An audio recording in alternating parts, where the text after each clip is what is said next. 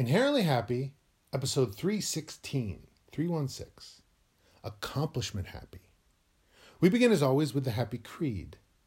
We believe in happy, in balance and growth, of being mindful and grateful, compassionate and understanding. Yowza ha ha, my happy friends. I want a sense of accomplishment. So I'll set myself a goal. I'll make a thing that I thought up and gain some sense of control. And add to that, I'll have a thing, that thing I decided to make. No longer just a notion, but real for happy's sake. And then I'll make another thing to feel that feeling again, keeping busy with accomplishments, which I want every now and then. Ha ha, yowza.